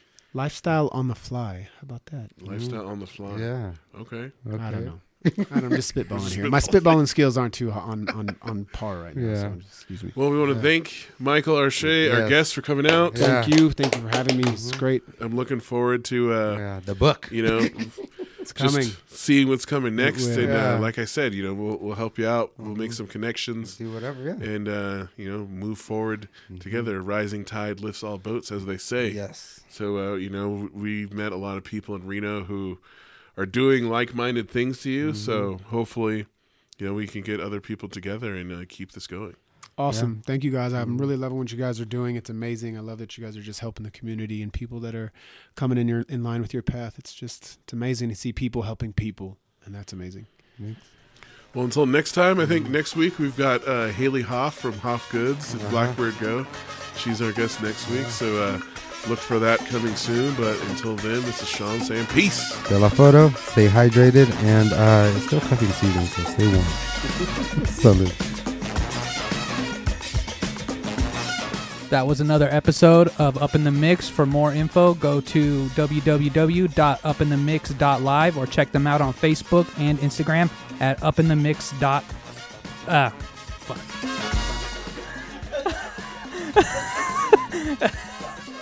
dot fuck. Oh sh.